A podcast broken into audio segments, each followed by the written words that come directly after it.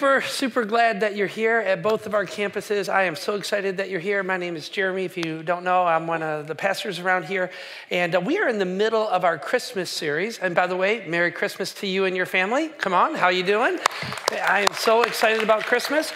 Uh, it's a great time of the year here at Metro, and I hope that you will get involved all the way through because we have a lot, and I mean a lot going on this year. But we are in the middle of our Christmas series, and it's called The Ghost of Christmas, past, present, and future. And we get the whole idea from, of course, Charles Dickens' novel that was written way back in what, 1843, uh, called A Christmas Carol. And I don't know if you've had a chance to read the book or watch one of the 2,000 different movies that were created about this little book. Um, but it is a great, great story of a guy named Ebenezer, Ebenezer Scrooge, right? Uh, and he loves only one thing he loves money. He loves himself. He has uh, very little love for anybody else. He has no joy in him. And he is visited by these three ghosts the ghost of Christmas past, present, and future. And collectively, uh, they show him where his life is heading. And it is not good. And he has to make this change in his life. And so that's sort of where we get inspired for this series. And today, if it's okay with you, I'd like to take you uh, into a little journey uh, of, of, what we're going to call the Ghosts of Christmas Present, where there are th- some things in our life from way back there that we have brought into our life, and it has been allowed to determine who we are and what we are becoming. And I think it is worth dealing with some of those things. And so we're going to talk straight up about some of the things in our present life that should not be there. Are you willing? You ready to go? So here's where we're going to start. We're going to pray together at both of our campuses, and we're going to ask God to speak into our hearts today. Let's pray. So, Father in heaven, we pause just for a moment, uh, recognizing that all of us are in very, very different spots. But I pray that your spirit would speak to each one of us, uh, no matter who we are, no matter where we've been. We say it like this Speak, O God, for your child is listening. Amen. Amen. Well, I heard a story about a pastor who got a, uh, he, he, was making some phone calls of people who recently had visited his church. And so he calls this house, and uh, on the other end of the phone, uh, he, he says, Hi, this is Pastor so and so. And on the other end of the phone, it was, Hello. Like a whisper, like, Hello. And the pastor says, Well, who, who's this? And this little whisper says, Jimmy. And the pastor says, Jimmy, uh, how, how old are you? He says, Four. and, and the pastor says, Four. Wow, is, is your mom home? And the voice says, She's busy. And he says, Well, is your dad around? Is he home? And he says, Well, he's busy too. And, the, the pastor's kind of going, I don't know what's going on here, uh, but uh, is there any other adult in the house? And the kid says, Yes. And he says, Well, what other adults there? And he says, the police are here. And, and the guy says, Well, pastor says, well, put one of the police officers on the phone. And he says, They're busy. And he says, Well, is there any other adults in the house? And he goes, Yes, the firemen. And the pastor says, Well, put one of the firemen on the phone. And he says, They can't, they're busy. And uh, the kid's whispering all the way through. And, and finally, the pastor says, Well, what are all these adults busy doing? And he says, Well, they're busy looking for me right? They're busy looking for me. Uh, some of you will get it later. Uh, so, but just like Jimmy, a lot of people, uh, they hide, don't they? A lot of people hide, and they're hiding from all kinds of things. They're hiding from their parents and the police, and they're hiding from their bosses and their spouses, and they're hiding from friends and teachers and coaches. But really, most of all, they're hiding from themselves, and they're hiding from God.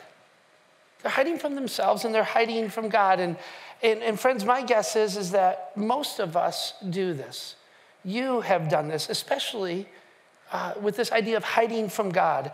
I, I think one of the main reasons that people end up hiding from God, if we're to be honest, is because we've done something wrong, right? I mean, really wrong. And we know it. You don't need a preacher to tell you what's going on or what you've done that's wrong. You just know it. You've done these things inside of you that have separated you from God. And as I thought about it, um, something registered to me that it's bigger than just doing something from God being the reason that we hide from God. I think it is actually bigger than that. I think it's because we know that we are not who we want to be. Uh, you see the difference?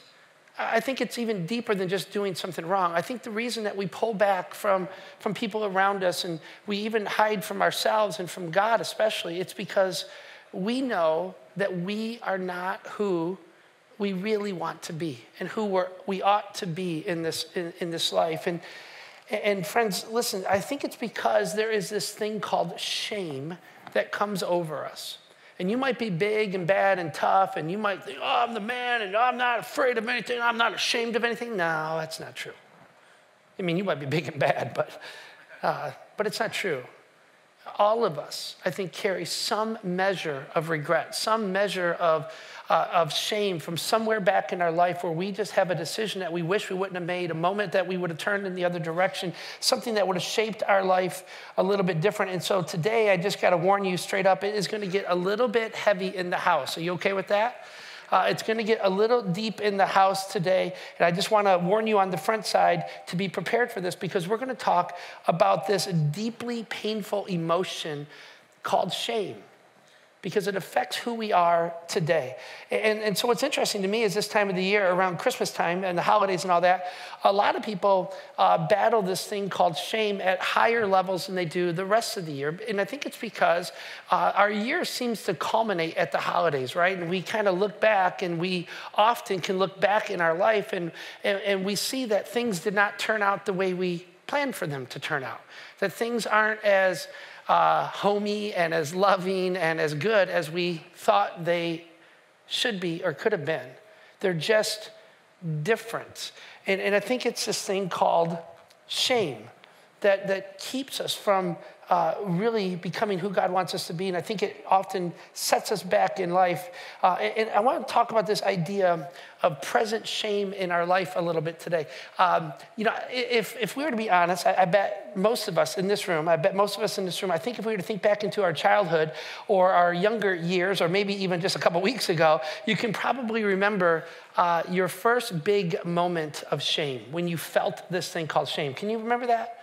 Like, think back in your life. There was this moment where you go, uh oh, I screwed something up. Something shifted inside of you, right? Anybody? You know what I'm talking about? You have this moment that something in your life just changes. I, for me, I, I, I can, uh, I was, I can remember. I think I was around maybe 10, maybe 11 years old, and uh, it was the first big moment that I can remember feeling what I just described as, as shame. Uh, I was riding my bike through this wooded area near our house, and uh, it was up near a main street, and there was this party store, kind of liquor store up near the main street.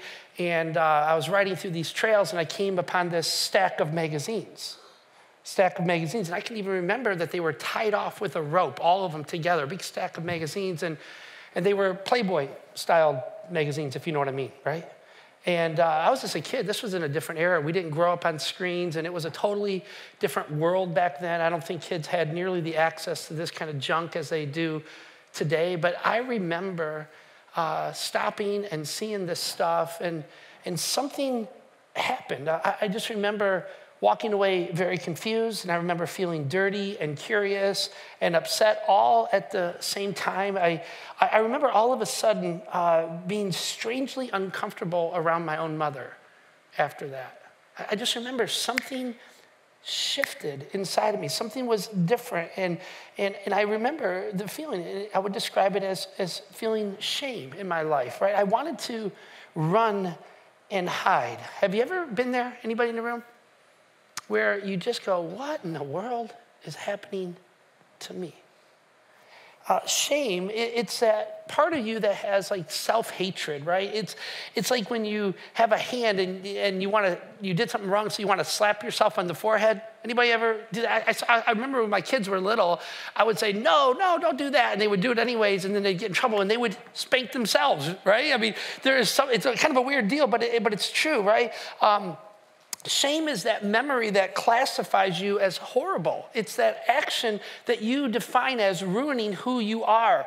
Uh, or, or maybe, or maybe for some, it's that person and what they did to you, and you just can't get past it. It holds you captive. Your shame holds you captive to the flesh, right? Shame is this unending pain that seems to resurface all day long, every day, and sometimes just out of the blue, and you don't even know where it comes from, right? Um, you get angry at yourself about it. You, you hate that part of who you are. And if you could take a scalpel and operate on the emotions that kind of trigger those things, you would cut them off, but you can't cut them off because they're wired so deep inside of you. You feel stuck with these emotion and uh, these emotions, and, and this idea of shame has has branded us, right? It defines us. It says you're sinful and horrible and tainted, and that's all you will ever be. That's all you will ever become in this world. And it holds us there. Shame, listen to me, friends, it speaks your name, it labels you. Um, shame is this little beast that lives inside of us that, that separates you from God. It causes you to hide from God, and it shreds all that is holy in your life. And though there are so many ways in your life that you are moving forward, it reminds you just how bad you really are and it keeps you from who God has called you to be. Shame lies to you, it speaks your name, and uh, it, it lies to you and says that you can't be the temple of God because you are so tempted away from God. It says that you can't be a child of God when you have hurt other children from God like that. Uh, you can't be in God's light when you find yourself so steeped in darkness all the time. You can't win when you've already decided that all of your inadequacies label you a loser. You can't be of worth when everyone else has declared that you are worth nothing. Shame, it speaks your name and it holds you somewhere. And that somewhere is down, that somewhere is away from God. It causes you to hide from who God really has called you to become and to hide from God Himself. Uh, some of you are familiar with the story of the Garden of Eden, right? The very beginning of, of creation uh, found in the Bible book of Genesis. I don't know if you've ever read through it. It's, it's an incredible story. It's, it's really a narrative of the becoming of humanity, really, becoming what we are today. Uh, it's an amazing story because when you first look at this story, uh, Adam and Eve were placed in this place called the, anybody? The garden, and it was perfect. It was meant to be a right relationship with God where Chipotle was free every day of the week. It was amazing, you know? And, uh, uh, but it was meant to be this place of full disclosure. It was meant to be this place of pure openness and unbridled love and innocence. And, and, that was quickly what? Destroyed because this thing called sin enters into the story. And it, this thing called sin, it literally separates us from God. And some of you who are a little bit more familiar with the Bible, you'll remember that in this story, um, it describes how Adam feels the weight of this sin. And then he goes and what? Anybody remember? He goes and hides as if you could hide from God as if your position of where you are could somehow move you away from God's sight and God's knowledge and God's understanding of you, right? And we often do this, right? We, we, we think we're not, we're not going to show up to church because God's already mad at me. As if staying away, he's not going to see you. And so Adam hides. And he hides in the garden. And God asks this question. He says, Adam, where are, anybody remember? You. He says, Where are you? And Adam whispers back like Jimmy on the phone, and he says, I heard you were in the garden, and I was uh, afraid. And so I what? I hid. You see, sin and hiding are inseparable. They're like fraternal twins uh, of the fall of humanity. They, they go together, and together they're called shame, right? Because that's what Adam felt. He felt the shame of his disobedience. He felt the shame of his separation from God. And friends, listen, uh, that's my story, and that's your story. Because every single one of us, and I don't care if you believe or not, if you're a Christian or not, you, you know that you have done things that make you hide, that make you run from the very people who are supposed to love you the most. And ultimately, I think because of our shame, this is what keeps many people from even knowing God.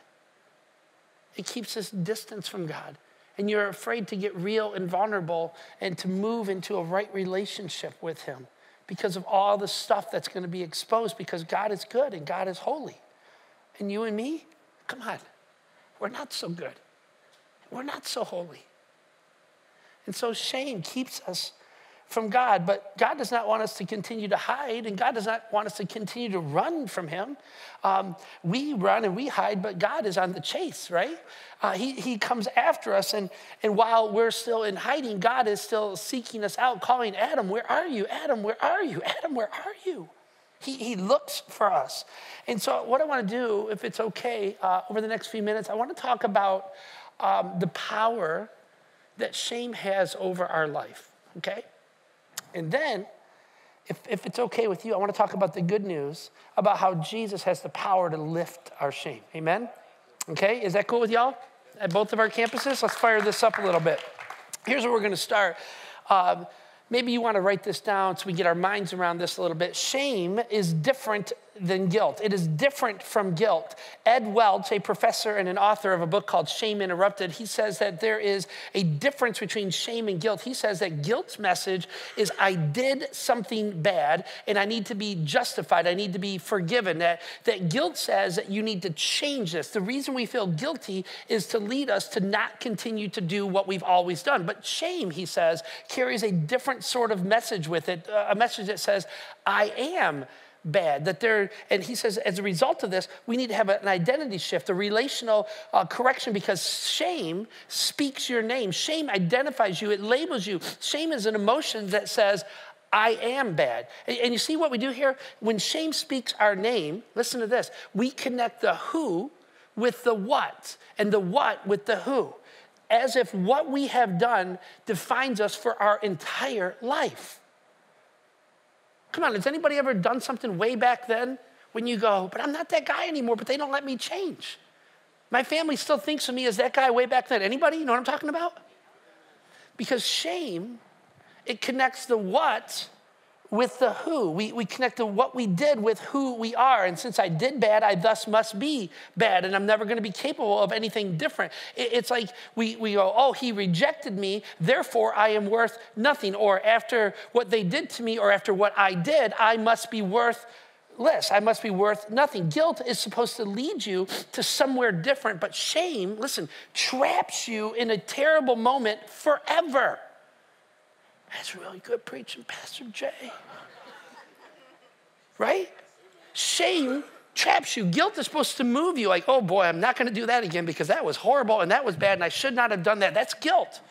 But shame keeps you right there forever. It labels you, identifies you. Shame is, uh, it has power over you because it speaks your name.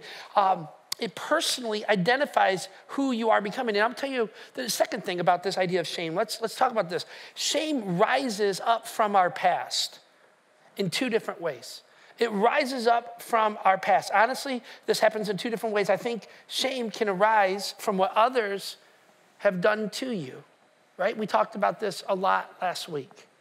Um, that many people, even in this room, even on video today, you carry around a secret of what somebody did to violate you in some way.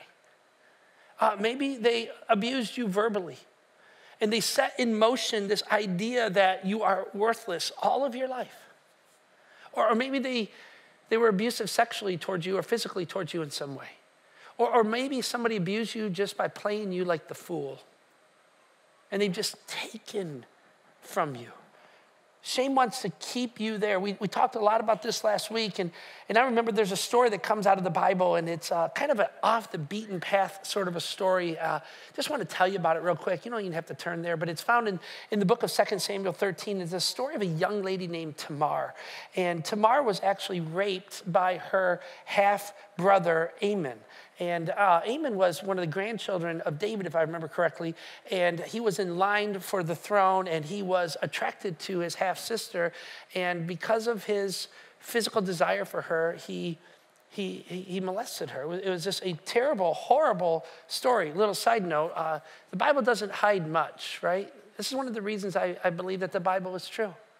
Uh, because if I was writing a book to convince the world that God is God and all this kind of stuff, I would make sure I'd keep all the dirty details out, right? But the Bible hides nothing of some of its big characters. And, and so Amnon, um, he ends up raping his half sister and he ends up blaming Tamar for it, which is crazy, right? Um, in his mind, he justified his actions and he blames her, and, and then he uses his power as one of the line in the throne of the kingdom uh, to expel his sister, stepsister from the kingdom, and he wanted nothing to do with her anymore, probably because of his guilt, probably because of his shame, right? He blames her for what he does, and he sends her out of the kingdom to get away from it, out of sight, out of mind. I don't have to think about it anymore, right? And so he sends her out, and, the scripture is, is very it's interesting how he records Tamar. It says that she walks away um, in mourning and in shame. As a matter of fact, there's one little verse that describes it. And It says like this, uh, 2 Samuel chapter 13, verse 19, it says, and she laid her hands on her head and, and went away crying aloud as she went. You can see like this, right? just broken and ashamed because of something somebody did to her and she's suffering for it.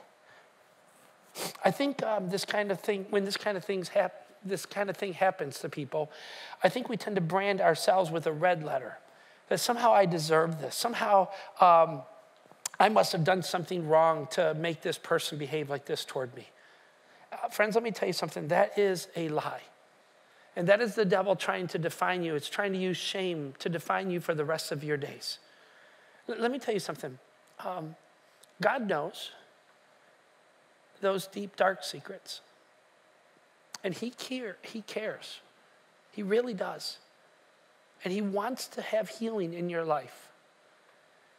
But, friends, generally speaking, we can't find that healing alone.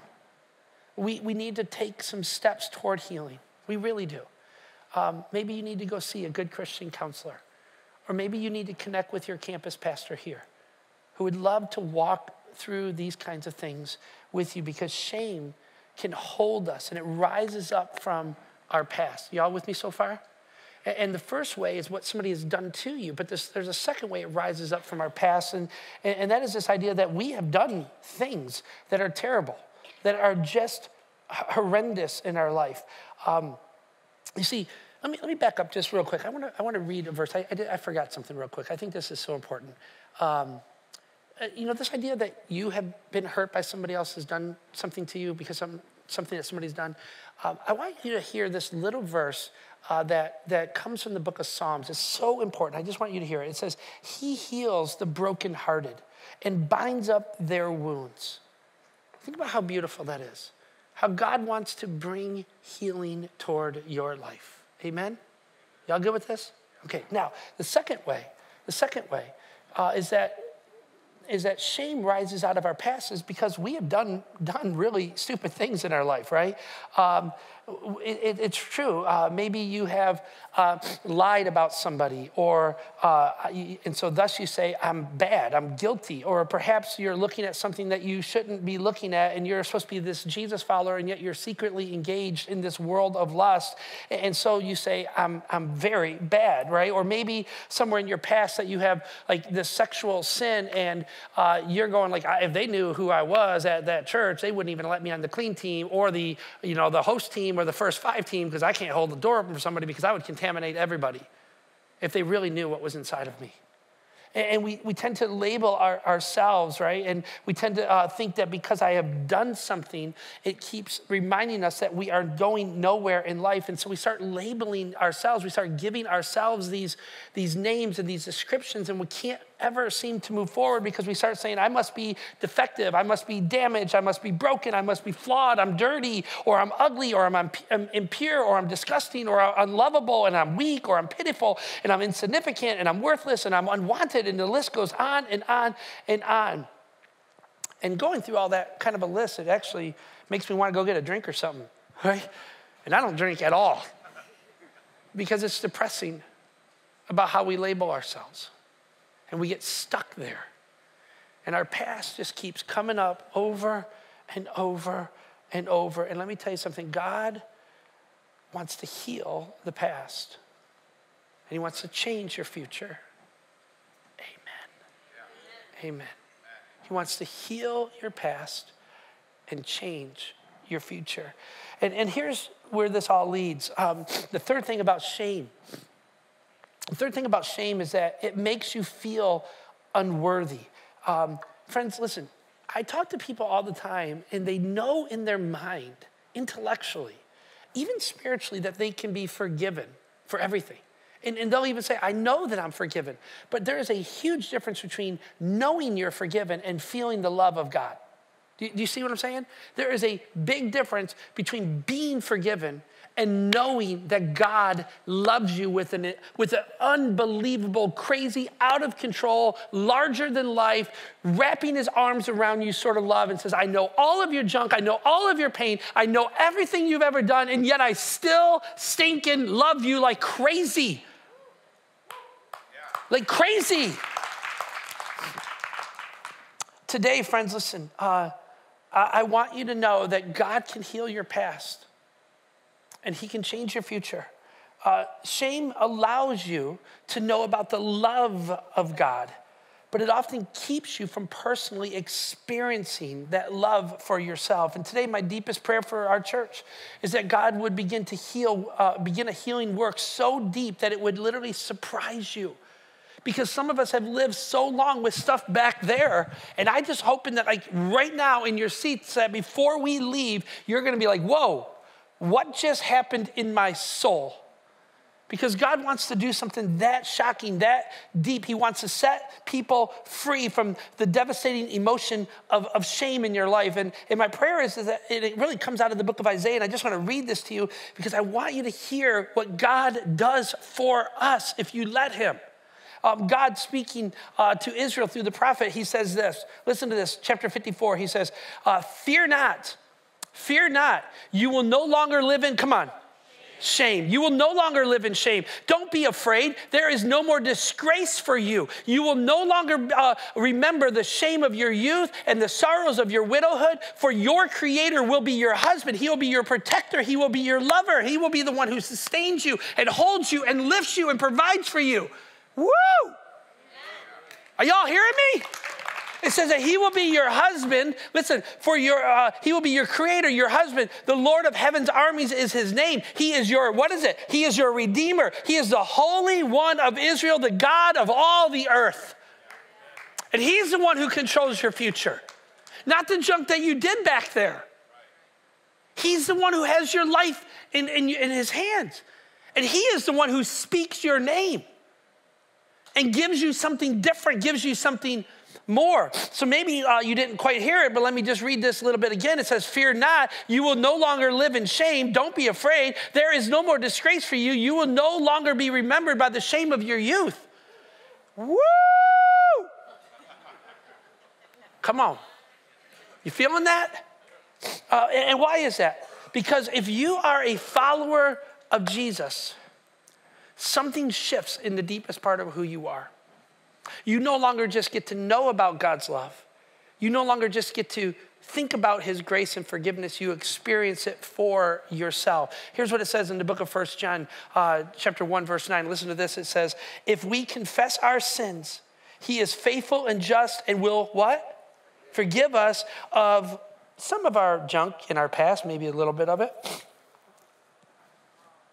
It says that he is faithful and just to forgive our sins, period. All of them. And purify us from what? All unrighteousness. And friends, here is the good news. If we are in Christ, you are a new creation. The old is gone and the new has come. God has separated your sins from who you are. He has separated them from the east to the west. He sent them in different direction. He does not hold them against you anymore. He says you are free and you are free indeed. In other words, for real, man, you're free. You don't have to keep going back there. He says, like, we dealt with that like last Thursday, it's done. And God has this uncanny ability to forget. You and me, it's hard for us to forget. But God purposely forgets. And He says, why you keep going back? He goes, I got something more. I got something different uh, for, for you. He says, There's no condemnation left for you if you're in Christ. Our God is a good God who forgives and remembers your sin no more. If anyone calls on him, he is faithful to forgive our sin and to cleanse us from all of the unrighteousness of our life, every part of it. Well, you don't even know how bad it's been or how what I've done or what's in my mind or how, what I keep going back to. You're right. I don't. But He does. And I don't know why, but God's crazy about the way He loves us and forgives us. And He says, You're not going to stay there forever. If you let me, I will move you forward. Isn't God good? Isn't God good? Come on. His forgiveness is real. And if His forgiveness is real, how can we choose to live in our past shame? If His grace is good, how can we live back there? How can we live with this defeated attitude that God uh, won't and I can't and I'm never going to be and I won't ever go forward and the list of excuses goes on and on? How can we possibly believe that God is really good and God is really great and His grace is incredible if, if we don't choose to walk into it and accept it? It says, if anyone calls on His name, God will forgive him. And, and listen to me, friends. Um, God has this ability to separate us from what we've done and who we are. He says that doesn't define you. It was wrong, and you ought to knock it off. Whatever the it was.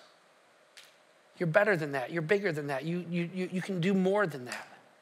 You can become more than that. But God says, I don't define you like that. I want something better for you. Um, shame becomes part of our identity, right? Uh, but God says, I've given you a new identity. Let Him speak over you. It, shame names you, it calls you by name. But God gives you a different name. He labels you His son, His daughter, His child. He, he wants something more from you. Uh, a great, one of the great biblical examples of this, and many of you know this, is literally one of the great stories in human history. And uh, you, you hear this kind of story over and over, but we forget just how incredible it really is. Um, the people of God, the Israelites, were in bondage in the land of, anybody remember? Slavery. Anybody, uh, land of Egypt, right? They were in slavery uh, in the land of Egypt. And does anybody remember how long they were in slavery? Come on. 400, 430 years to be exact. 430 stinking years. So I want you to think about this. You're born into slavery, your mama's a slave, your daddy's a slave, your grandpa's a slave, your great grandpa's a slave, your great great great great great great great great great great great granddaddy is a slave. That's all you've ever known. That is your identity. You're thinking, I must be worthless. I must be a nobody. This is my lot in life. This is who I am. Every single part about you is slavery. Every single part. Uh, but you know the story. Uh, God raises up a man named Moses. And Moses goes to the Pharaoh and demands, in the name of God, that the king allows the people of Israel to go free. And the king says, Nope. And God says, Okay, let's see who wins. And God uh, sends these plagues and demonstrates his power over the people of, of Egypt. And eventually the king says, Okay, take the people and go. And so they go and they are away from Egypt. But one of the things that we learn is that though they were free outwardly, most of them were still slaves inwardly. Come on. They, they, they lived there because that's all they have ever known. They, they were slaves to the shame of their identity, of their, of their past. Listen, let, let me say it another way. Though they were out of slavery, slavery was not out of them. You hear me?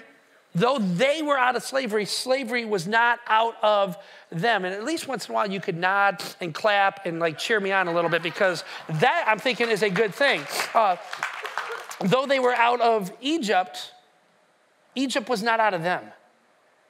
And friends, a whole bunch of us are supposedly free from sin, but sin is not out of us. We're free from shame, but shame is not out of us. We're free from the devil's identity over us, but, but the devil's identi- identity is not out of us. And this is the problem. Uh, we, many of us know intellectually that God has forgiven our sins, that he has moved us out of something.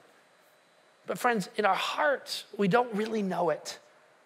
In our heart, we, we aren't past the shame of our past, the things that have held us in, in our past. And God wants us to be truly truly free. And so here is the bottom line. You may want to write this down. You may want to think about this. May want to even take a picture of this. Uh, this is how Pastor Craig Groeschel says this in one of his books. I think this is so good. He says, uh, You're still believing that you are something that God says that you are not. You are still believing something that God says that you are not. So, so what's the solution? If God says you're not addicted to that anymore. You don't have to live there anymore. Uh, you don't have to be captive to that thought anymore. You don't have to be captive to what that person did to you anymore. You don't have to be captive to any of this stuff anymore.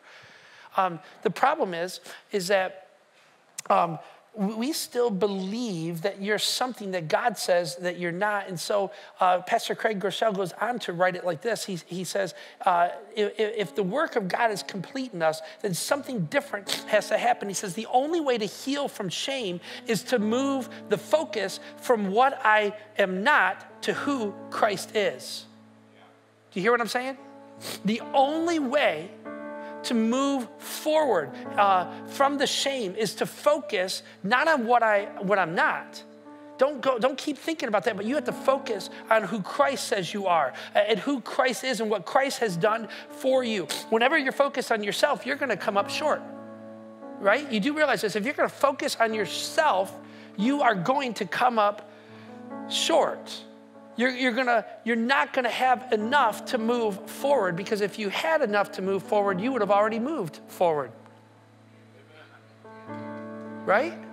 And so, um, can I just, at the risk of sounding a little bit rude, uh, some of you might go, well, if you knew just how bad I am, I'm just, I'm bad. I'm just bad. I do bad things. Can I just say, yep, you're bad. You ought to not be, but, but you are, right? And some might say, well, I'm just kind of a sinner. And I'm like, yeah, you, you are a sinner. Uh, you, you're not designed to, to, to do life on your own. You can go, well, I'm not, you know, I'm, I'm kind of inadequate. True, you are inadequate. Some of you are like pathetic, even. Seriously, because I'm pathetic at times. It's true. And this is the good news. This is the good news of the gospel that I can't fix me. I can't fix my, my past. I can't fix yesterday. I can work and I can, I can try and I should, and we talk about that all the time around here. But, friends, somehow the focus needs to move off of what we think we are onto who Christ thinks we are. There has to be a change because, listen, uh, yeah, yeah, yeah, yeah. We need to move to the focus of who Jesus is, and it needs to be the daily pursuit of our life. Um, he is our solution for our shameful past. Did you hear me? And some of, I get it, you're like brand new to this thing called faith, and you're going, What? I'm just telling you, listen, in real simple terms, you get to know Jesus, and your life will change. You get more of Him I'm not talking about more of the church, more of the preacher, uh, more Christian music, anything. I'm talking about if you get more of Jesus in your life, your life will change for the good. I promise you, I promise you, I promise you, I promise you.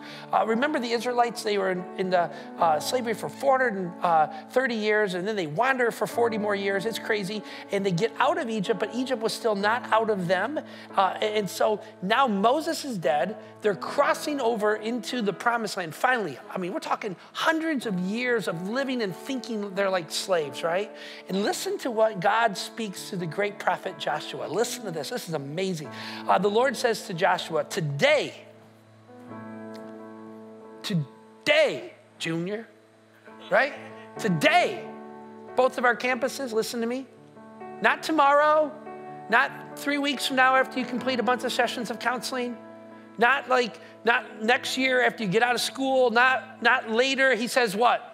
Today, he says, today, God says, I have rolled away the shame of your slavery. 400 plus years. And they finally get to the point where God declares over them, You finally have really left Egypt. You finally got there. It's gonna be different. I rolled away your shame. Your enemy, your enemy will say, Shame on you. You ever heard this before? Anybody ever say, shame on you? No, no, no, bro. Shame not on me. Shame goes to Jesus because when he paid my price on the cross, it says he carried my weight of my sin and my shame, all of it. It goes on me. Well, shame on you for being a loser. Yep, I am, but it goes right on him now. It's like he pays my penalty. That's what it means is that he carries the burden that's back there. He, he moves us forward. We want to stay back there. He says, No, I got you. I'm carrying you. Well, shame on you. Shame on you. You're pathetic. No, I'm not pathetic anymore because he is good. You know what I am? I am forgiven. You know what I am? I am a child of God. You know what I am? I am free and I am free indeed. You know what I am? I'm moving forward. That's what I'm doing. I'm doing something different because Christ has made me different. Shame on you. You're not good. No, no, no. I know I'm not good, but God is good. Shame on you. I'm not, yeah, you've done terrible things. You're pathetic. I know I'm pathetic, but God is my strength. Right? Shame on you. Shame on you. The enemy says, Well, listen, you're this and you're lazy, but God is your, your goodness. He is your strength. Listen, God is in Christ. He is more than enough for you. He is more than enough for you. There's no condemnation, the scripture says, if you're found in Christ. None uh, you, you, you, fail, and your enemy will try to remind you that you fail, um, because he will try to connect who you were to what you are today, and the what you did to who you are today. He's going to try to connect that, and God says, I'm going to separate that. And I'm going to come and live in you and take up residence in you and cause you to grow and to move forward and to become something different. And so, um, I want you to know that God heals our past and He changes our future. Can I just leave you with one verse of Scripture, two verses of Scripture, one little passage of Scripture uh, found in the book of Colossians? This is so good. And I just want this to land on you, and we're just going to rest on this. Let God's word speak into you a little bit tonight. Here's what it says It says, Since then, Listen, since then, you have been raised with Christ. Since Christ has done a work in your hearts, He goes, set your hearts on where? Come on, anybody? On things above.